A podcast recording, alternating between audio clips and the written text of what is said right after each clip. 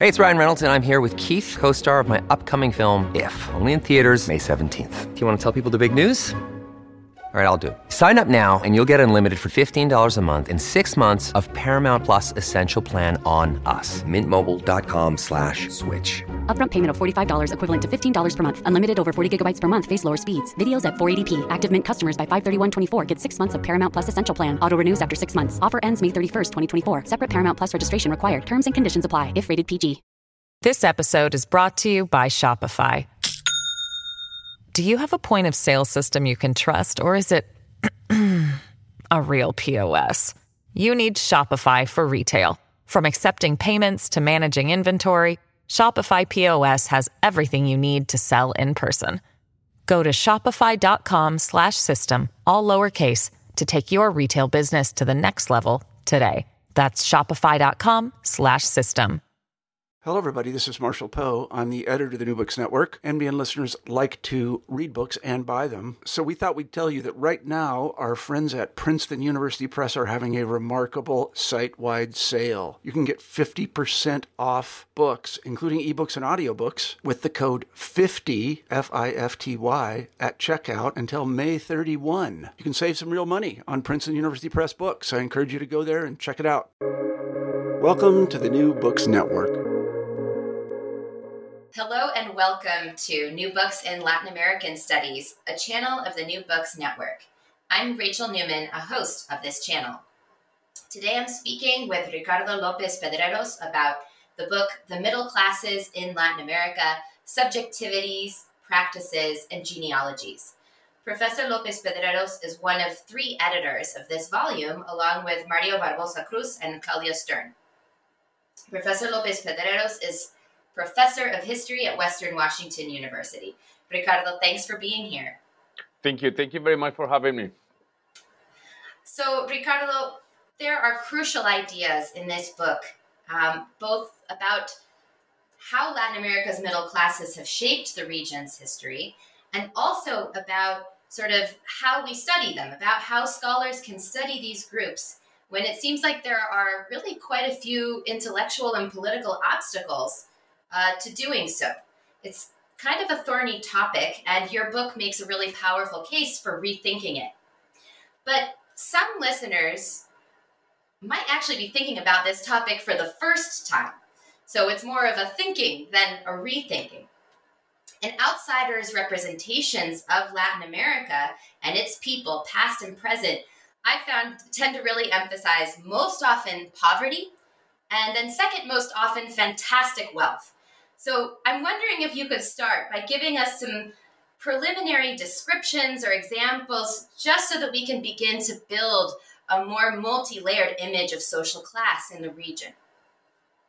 All right, absolutely. Yes, um, thank you again. That's indeed you know a, um, a diffi- difficult question because one of the things that we try to do with you know with the book is of course you know to locate the formation of the middle classes in the histories or you know the, the yeah the, the histories of a, uh, of Latin America, and not necessarily Latin American histories, and that is, you know, a reason for that that we can talk about, you know, later. So what we do here is try to see then, you know, from the 19th century to the present, that particular, you know, formation.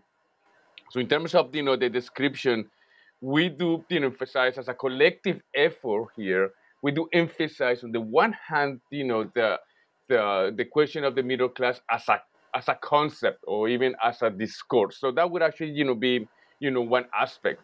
And for the 19th century, in that, you know, regard, you know, the uh, the notion, the concept of, you know, uh, middle class or middle classness was central to the consolidation of liberalism and, you know, republicanism, right? So that's, you know, one part of the 19th century in terms of, you know, how important in this particular you know case the the notion of uh, the middle uh, the middle class but we also try to you know do it let's say in an empirical you know way more as a you know as a practice and then we move from the 19th century to you know the 20th century and we do it then you know through a um, let's say some structural changes that you know Latin America as a region connected to other parts of the world you know experience. Just to take one example the um, expansion of you know the service sector since you know they say 1930s, 1940s.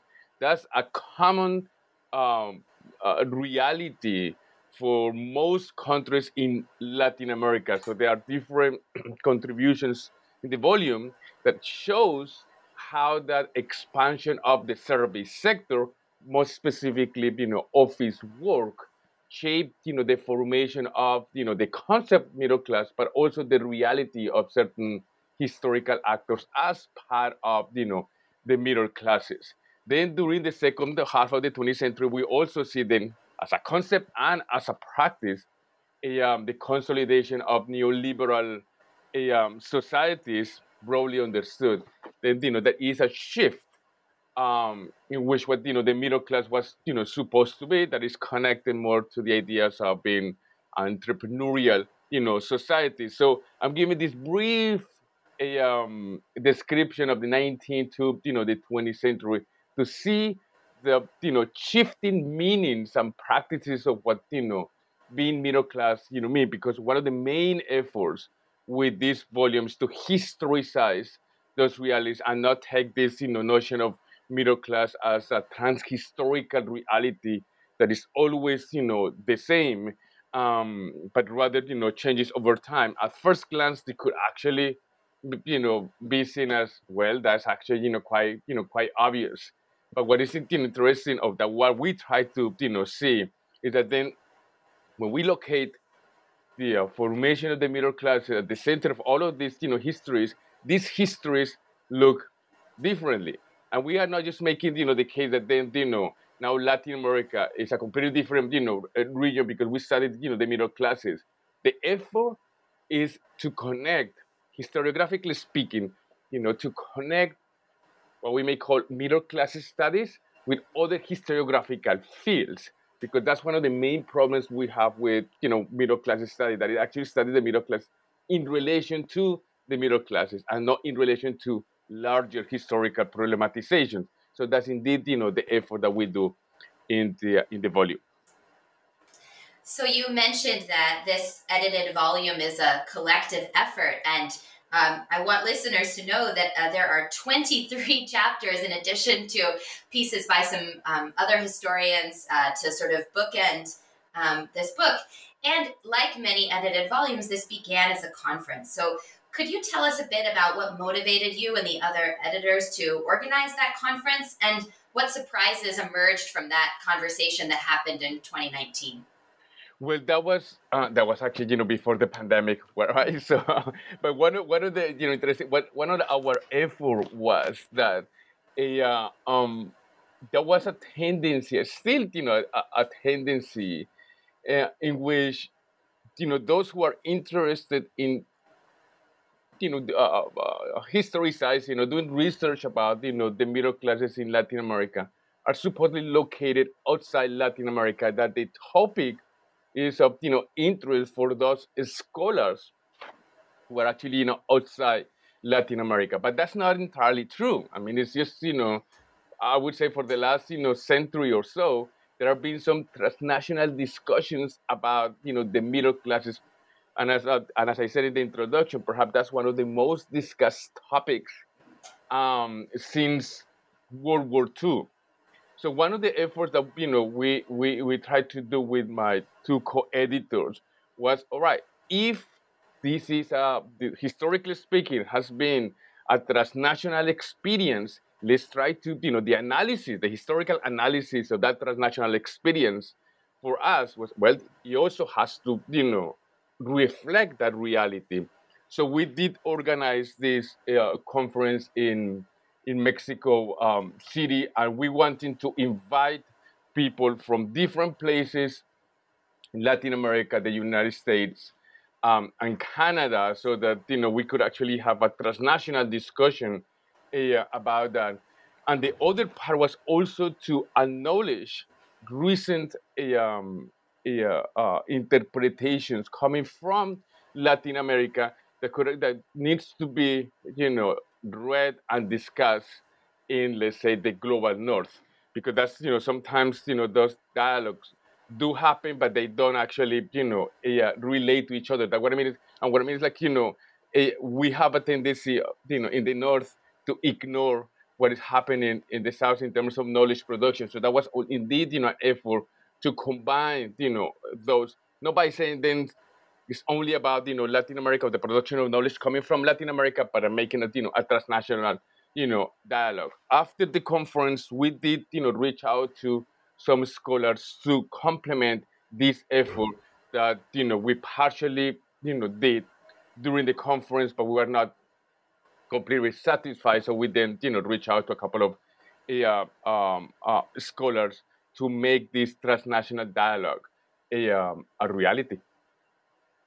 So um, you've talked a little bit about this already, but this is a book that really resists creating a singular definition of the middle class or of the middle classes. And I wondered if you could tell us a little bit more about why a singular definition is unhelpful, maybe by telling us why a definition that works in one context wouldn't work at all in another context, drawing from the book's cases. Yeah, this is this is a key part, and I think this is one of the things we really want to, you know, um, achieve with you know the book. So the book does speak of dialogues because you know we we, try to be more uh, create a dialogue rather than you know we're making something entirely new, precisely because of the reason that I just said. It's just more of a transnational dialogue but the book does, you know, uh, take a different route because for the middle class studies, and there are some, you know, reasons as to why this happens. Mm, we have the tendency to see, you know, the middle classes as problematic because we assume they do not have a very specific sociological location in society. So we work on the assumption that the middle classes, as some of the you know the uh, scholars said, that is a gray zone of you know the social structure. We don't know what we're talking about. It's really you know fuzzy the meanings, the practices, and and and if you think for a moment, the logic of that argument is okay. We all agree that there are you know then you know three classes, and if the middle classes are so fuzzy in terms of what where they belong, almost by definition, you, one could actually say, well, that also happens to the elites and you know the working classes because if the you know the middle class are so fuzzy then where you would be able to locate them. So instead of just trying to come up with a transhistorical definition of you know the middle classes that then we could apply to different historical moments and say well you know yes that you know this is a middle class this is not a middle class. What we can actually you know do is bring the question of what it meant to be middle class to different historical moments.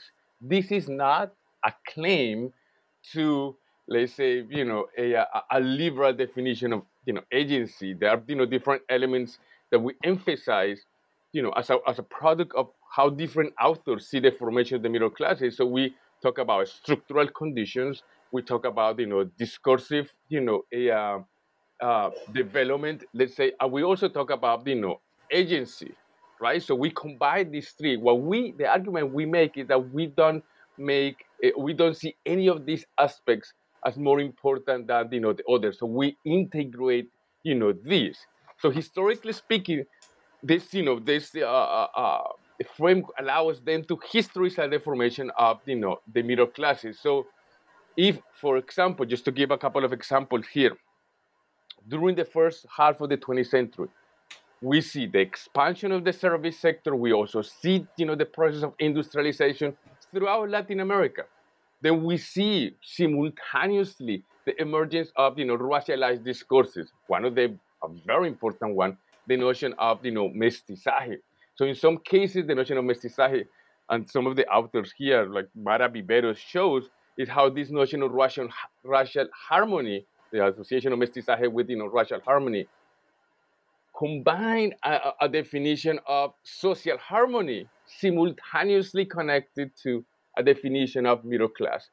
So that is a structural condition in that sense, that is to say, industrialization, the growth of the service sector. There are some discourses here, the ones that I just mentioned, and then the multiplicity or the multiple ways in which you know different historical actors mobilize some of these discourses in order to consider themselves part of you know the middle class. So here what we're going to see is the consolidation of a dominant definition of middle class connected to the notion of, you know, mestizaje. Or other case, the case of Brazil, for example, with, you know, Barbara Weinstein shows how that in the case of Brazil, there was another, you know, discourse, the notion of, you know, the regionalization of race, the case of, you know, Sao Paulo, and how the notion of middle class was indeed associated with whiteness. It's not that they, you know, mestizaje and, you know, the notion of whiteness were in, you know, contradiction with each other. There are multiple uh, uh, racialized discourses, but a similar process happens with the notion of middle class. There were multiple ways of how those discourses are mediating the structural conditions, the expansion of the service sector, the expansion of a, um, the process of industrialization.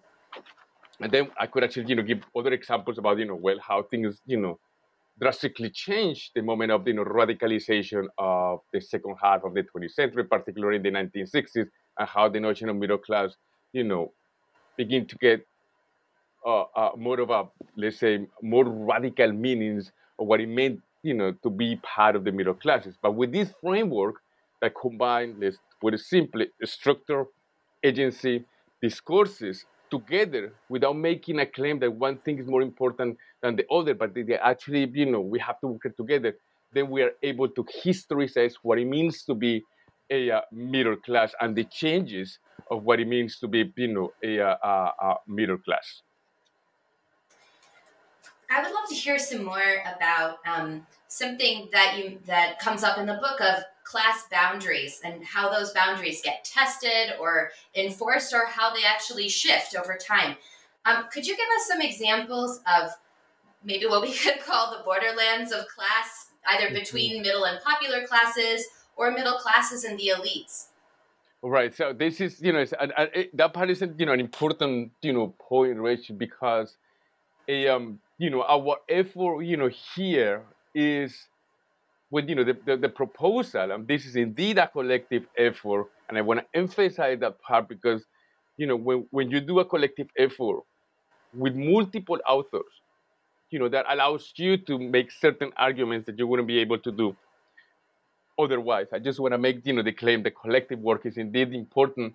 And one of the, you know, effort is that we propose the notion of middle class, the concept of, you know, middle class as a meaningful category to understand power, domination, and, you know, the hierarchization of societies in Latin America. That is, I would call this a, a, a, a universal you know question that is not only limited to the question of Latin America, but it goes you know beyond. So then what we you know what we say is like okay, so if that is indeed the case, what the the study of the middle class allow us to see how some you know class boundaries get follow with your language that I really like like that like you know how get you know tested right? How you know different historical actors response um, to that. Well, and, and in this case, that you know, I, I I will use my own you know research that is also you know feature in you know one of the chapters here to talk about the particular you know boundaries between popular groups, middle classes, and also a, um, a um, elites. So you know the case I offer here is you know the radicalization of some you know professionals in the 1960s and 1970s as part of you know Cold War you know uh, uh, politics. And as part of that radicalization, some middle class professionals, women and men, are going to make the claim to represent popular groups. But in that particular context, what we now see is, you know, who is the proper revolutionary subject. In that particular discussion, what then, you know, see is who the proletarian, the proper proletarian would actually, you know, be in relation to some elites or imagine elites or imagine oligarchies. So in this particular case, the oligarchies with and the elements of gender would be, you know, crucial. The oligarchies, according to the discourse being, you know, put forward by this you know, radicalized, you know, professionals, part of a petit bourgeoisie, following the language of, you know, the moment, would be, you know, feminine force against you know, the democratization of, you know, society. So they are created a boundary of, you know, belonging to the oligarchies would actually, you know, mean the feminization of certain class belonging. Simultaneously, these petit uh, bourgeois men and women are going to see the, uh, the, the, the proletarian as the source of masculinization. So I'm offering these examples, and I cannot go you know, too much, you know, more detail, but I'm offering these examples just to see how certain boundaries are imagined through questions of, you know, gender. Other example are actually imagine, you know, question of, you know, race in order to imagine a hierarchization of, you know, societies. But to go back to my, you know, earlier point, it's not just here, you know, claim to whatever, you know, people say um, about the middle class, then it becomes the reality of middle class. No, because what we actually see here some, you know, two structural, you know, conditions at work. On the one hand, is the, you know, the, the developmental programs that create material opportunities for some of these, you know, professionals to represent the developmental state. There were some, you know, discourses related to, you know, development that locate, you know, democracy um, as representation of, you know, middle class and simultaneously other you know, structural conditions, which was in radicalization, the political radicalization of you know the the, the uh, of society of the you know hope of you know create a, a revolution. So that's going to actually put some limits, create some discourses through which all of these historical actors are going to you know try to create all of these hierarchized you know societies through ideas of race, through ideas of you know gender. So they create all of these you know uh, boundaries in which they try to locate you know themselves. This episode is brought to you by Shopify. Do you have a point of sale system you can trust, or is it a real POS? You need Shopify for retail. From accepting payments to managing inventory, Shopify POS has everything you need to sell in person. Go to shopify.com slash system, all lowercase, to take your retail business to the next level today. That's shopify.com slash system.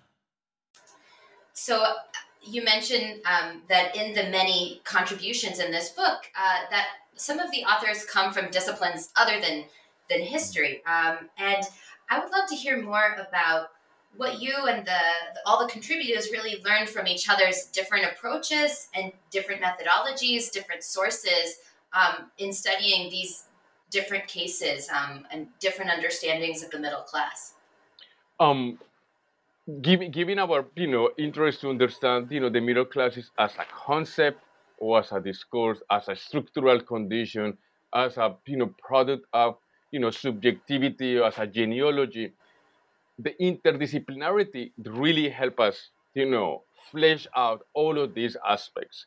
So, you know, a, um, as historians, of course, we, you know, what we call, you know, historical context is always, you know, there, right? So we, you know, we push, you know, really hard to see, okay, what's the specificity for that, you know, historical context? And in some cases, well, well you know, let's talk about the structural, you know, conditions.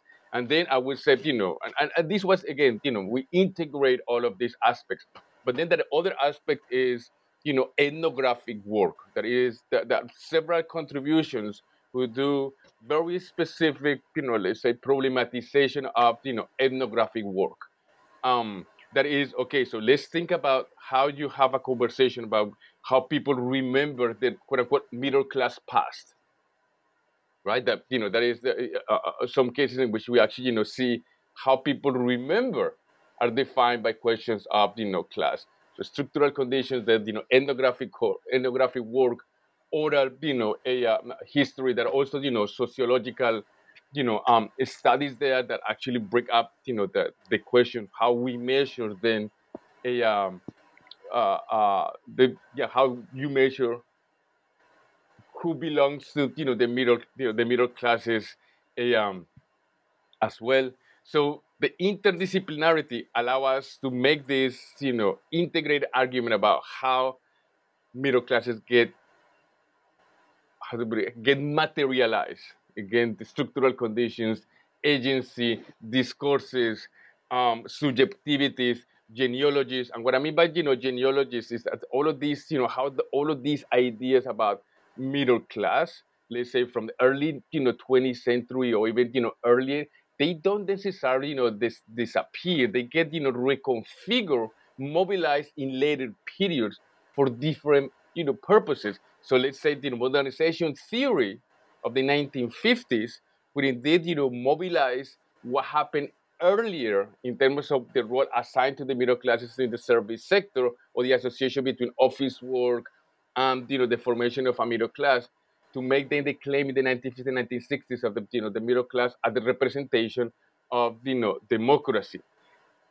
But the interdisciplinarity allow us to make that you know uh, uh, integral um, argument so that we keep in mind you know the historical process but we also emphasize you know the ethnographic part to see how people you know thought themselves as part of you know um, of a class even if in, in most cases you will actually you know see the contestation of that you know boundaries. The case for example of Mario Barbosa and, he, and his piece on you know early Mexico is a very interesting one because what is at stake is precisely how those um, boundaries get you know um, uh, tested. So that it, it is an ethnographic work of how different documents in the bureaucracy of the Mexican state is indeed defining who belong to you know the middle class. But simultaneous that is the effort of how that you know process in reality creates some burdens because some people needed to actually keep up with some of the definitions of what middle class you know was. So we actually see all of these two processes. But again it's just because we offer an interdisciplinarity approach to the formation of the middle classes in the 19th and 20th century would you speak to the way that the class background and class position actually of academics themselves shapes scholarship on the middle classes and, and maybe say something too about how this could work differently in the different countries where people are, are writing about the middle classes in Latin America? Oh, Reggie, that is indeed a very important question. One that I'm, you know, I'm dealing with, at, at you know, now for a, a, different piece. But I, you know, okay, I would say, you know, maybe two or three things. The first one is a, uh, one of the things is important for us to see is a, why do we think we mean it you know scholars what do we think we haven't studied the middle classes which i don't think that's necessarily you know the case we have you know uh, we have a lot of thick books proving the uh, the uh, the uh, not existent in existence of you know the middle classes. So scholars from the academia have made a political effort, particularly in the case of you know Latin America, and all of these arguments are usually in comparative perspective.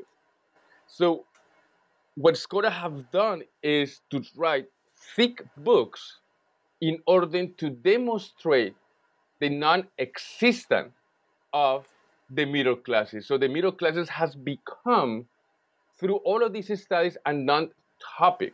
So that doesn't necessarily mean that it hasn't been studied. It has been studied in order to prove it's inexistent in the case of Latin America.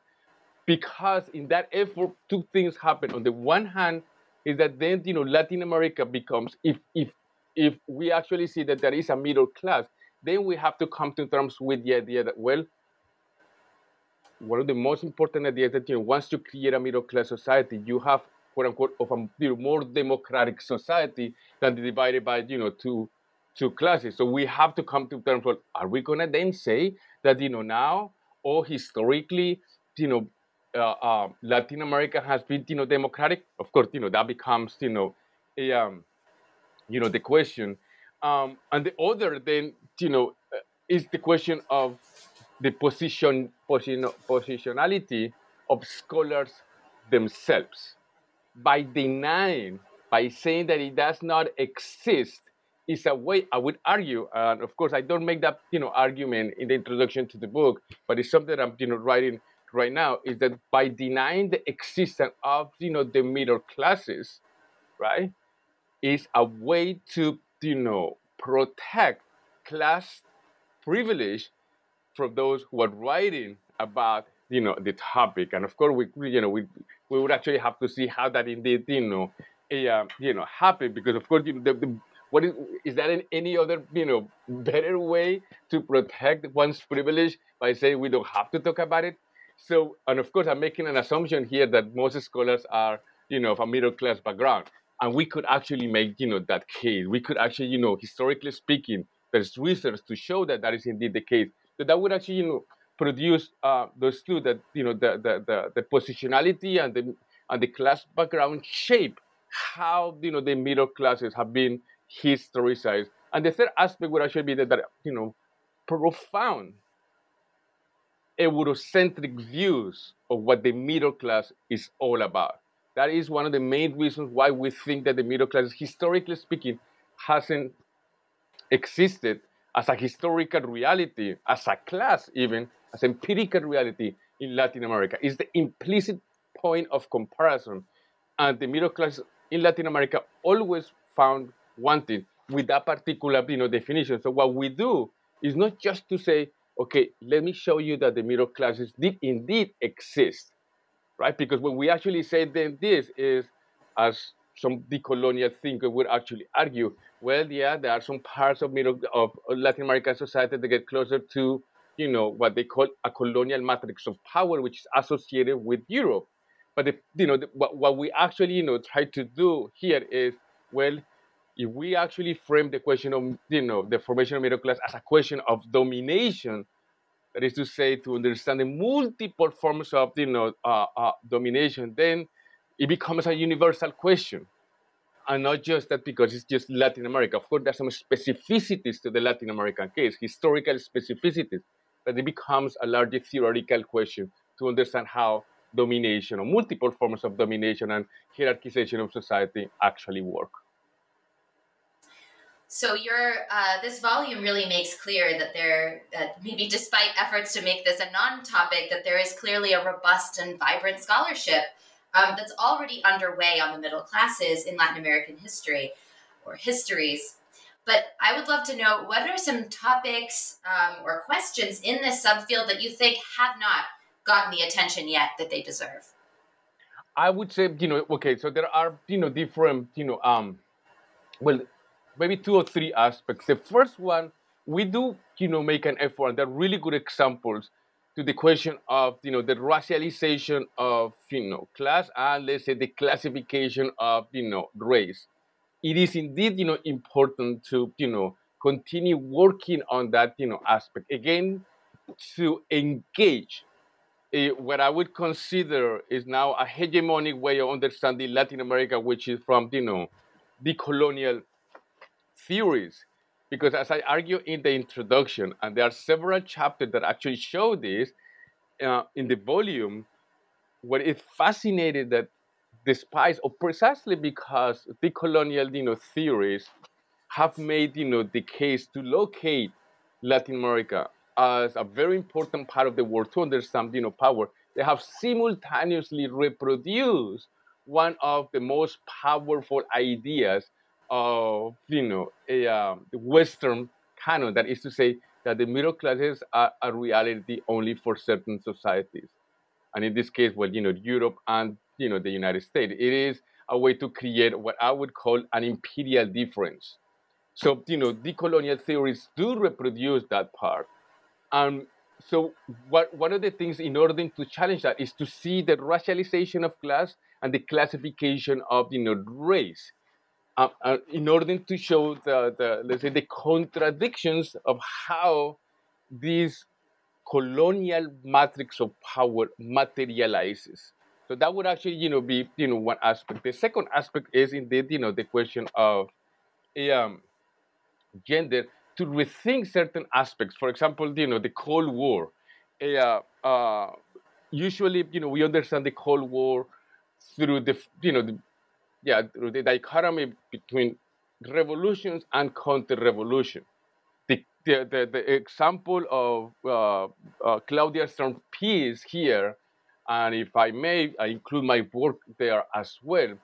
Once we include the questions of gender, the questions of masculinity, that particular distinction that we think, you know, define, you know, Cold War revolution versus counter-revolution, start being a little bit more, you know, shaky in terms of what it meant to be part of the revolution or what it meant to be part of a counter-revolution. Notions of you know masculinity, claims to the right to rule from revolutionary men and men from the conservative you know side. So I think we actually have to get more into that particular you know field in order to question what I would you know regard as a very you know dominant de- you know definition of what the Cold War was: revolution versus a um, uh, uh, counter-revolution. And I would say, you know, the third aspect that you know we have to work more on would actually be it, it relates to a, a, question that you asked earlier, Rachel, is the relationship between middle classes and elites.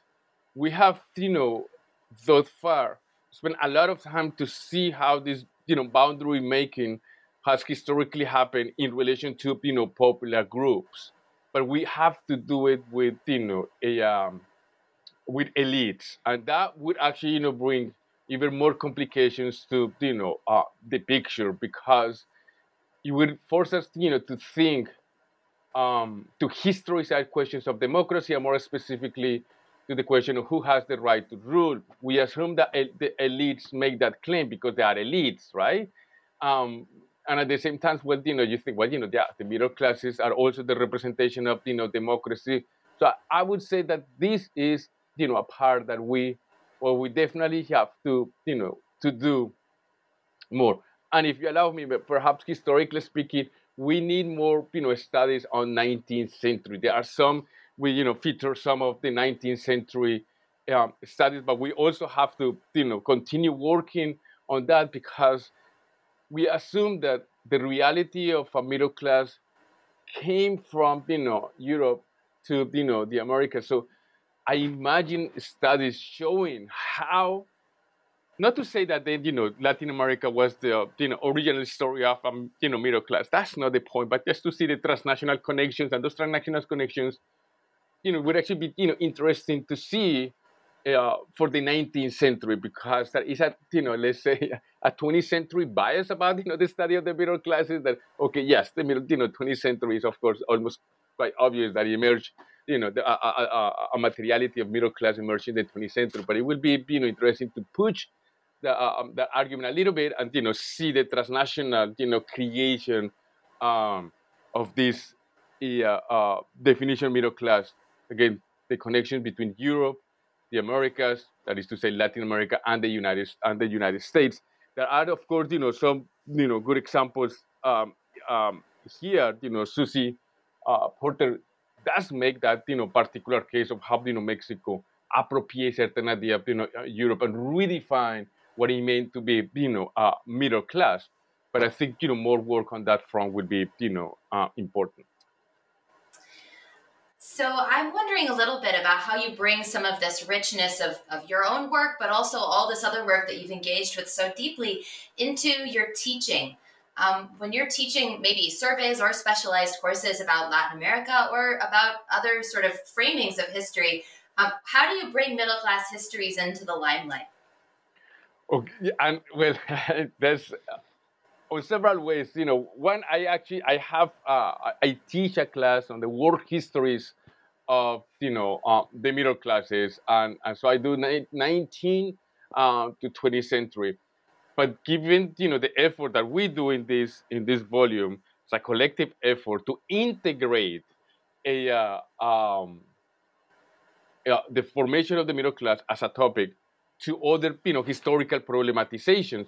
The way I do it is okay. What is the historical problematization? Let's say you know modernization as a reality. Let's say you know early you know a um, um, 20th century. So sometimes what I do is you know bring up some um, documents, um, either you know as uh, uh, memories of you know interviews, oral histories, or documents produced at that particular moment, to see the multiple ways of how modernization was experienced, how you know that experience was indeed you know. Uh, materialized through questions of class, gender, race, age, generation. So that's the way I do it. I, you know, bring you know some examples. So in the case of you know Colombia, that I that's the the, uh, the one that I know best. But sometimes I make some you know comparison with you know Chile or Argentina or um, other places.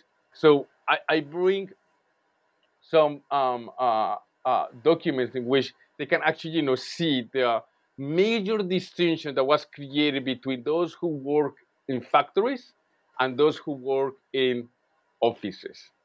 And you know, the redefinition of labor in process of modernization, urbanization, and that you know how certain ideas being you know about you know middle classness is being formed, and how at the core of that notion of middle classness, the creation of a working class identity is also being a, um, uh, uh, materialized, so that the student then you know see how class is being uh, um, uh, made. The other example I, uh, I, I do is you know populism, which is central to a, um, um, the histories of Latin America, and I do it in order to see to show students how a very notion of politics, because of course you know, and I would say you know here in the United States, the very notion of populism has a negative connotation. That's the way how most students approach the question of populism. So they see, well, you know, what's wrong with you know uh, Latin America? Is the way to you know exoticize Latin America, right? The United States was supposedly all about you know democracy and you know let me let me uh, and they, they actually you know see the case of you know Latin America as the representation of anti you know uh, democracy, i.e. populist you know politics. So sometimes what I do is to show students how that notion of you know middle classness shape the way how they see Latin America, and then I you know see how you know uh, at the core of populist politics, but indeed in a question of what it meant to you know live in a democratic society. So I do it you know through primary sources, interviews, examples with certain you know problematization. I have other examples for you know Cold War or more recently to you know to see how the very notion of you know middle class is so central to a neoliberal society and what we may call you know the depoliticization of you know social relations how the middle class becomes you know quote unquote the proper you know definition of what you know people should actually do the ideal of a, a society. So that's the way i integrate some of these um, discussions into my teaching. We've been speaking today with Ricardo Lopez Pedreros about the volume he co edited with Mario Barbosa Cruz and Claudia Stern, The Middle Classes in Latin America Subjectivities, Practices, and Genealogies. Ricardo, thanks so much for your time. No, thank you very much, you know, Rachel, for you know this this opportunity, and I certainly hope that you know uh, there are a lot of you know readers for you know for this book, and I want again, and I thank all the contributors to the book and my co-editors because I, I do think that you know a, a collective work make make a difference.